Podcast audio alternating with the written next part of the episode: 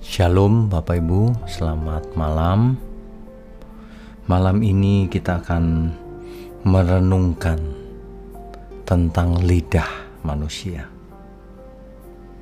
Dalam Yakobus pasal 3 ayat 2 dikatakan demikian.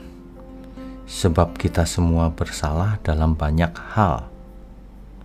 Barang siapa tidak bersalah dalam perkataannya, ia adalah orang sempurna yang dapat juga mengendalikan seluruh tubuhnya. Bapak Ibu, Saudara, orang yang bisa mengendalikan lidahnya, perkataannya, itu adalah orang yang sempurna. Kalau ia bisa menguasai lidahnya, maka ia tentu dapat juga menguasai seluruh tubuhnya. Sebab ada orang banyak orang itu pandai bicara. Ya sangat pandai bicara.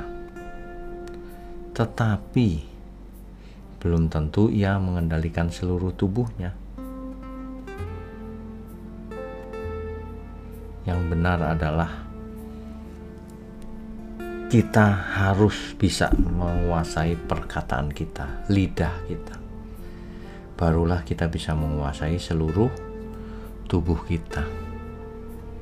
Makanya kita tidak boleh sembarangan bicara. Bicara tanpa berpikir, berpikir belakangan. Tidak boleh, itu artinya tidak bisa menguasai lidah.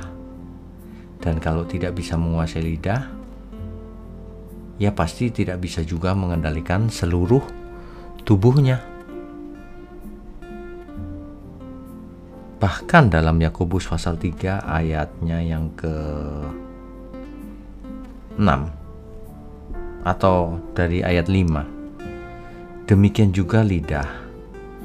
Walaupun suatu anggota kecil dari tubuh namun dapat memegahkan perkara-perkara yang besar.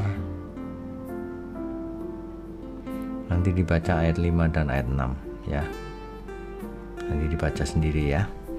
Tetapi maksudnya adalah kalau kita tidak bisa menguasai lidah kita, pasti kita tidak bisa menguasai seluruh tubuh kita. Itu yang ingin disampaikan oleh kebenaran malam ini. Artinya, lidah ini sangat berguna, tapi sekaligus sesuatu yang berbahaya jika tidak dikendalikan. Apa saja bisa terjadi kalau lidah itu tidak bisa dikendalikan, dan korbannya akan banyak sekali, baik orang terdekat kita maupun orang yang jauh. Jadi, mulai sekarang, mari kita tidak bicara sembarangan. Mari kita tidak menulis sembarangan sebab semua itu kan fana. Kitab Yakobus mengajar kita agar kita mengekang mulut kita, agar kita menggunakan lidah kita secara bijaksana, yaitu untuk memuliakan Tuhan.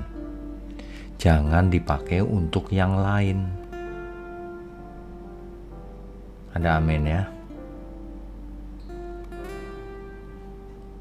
Selamat malam, selamat tidur. Tuhan Yesus memberkati kita semua. Amin.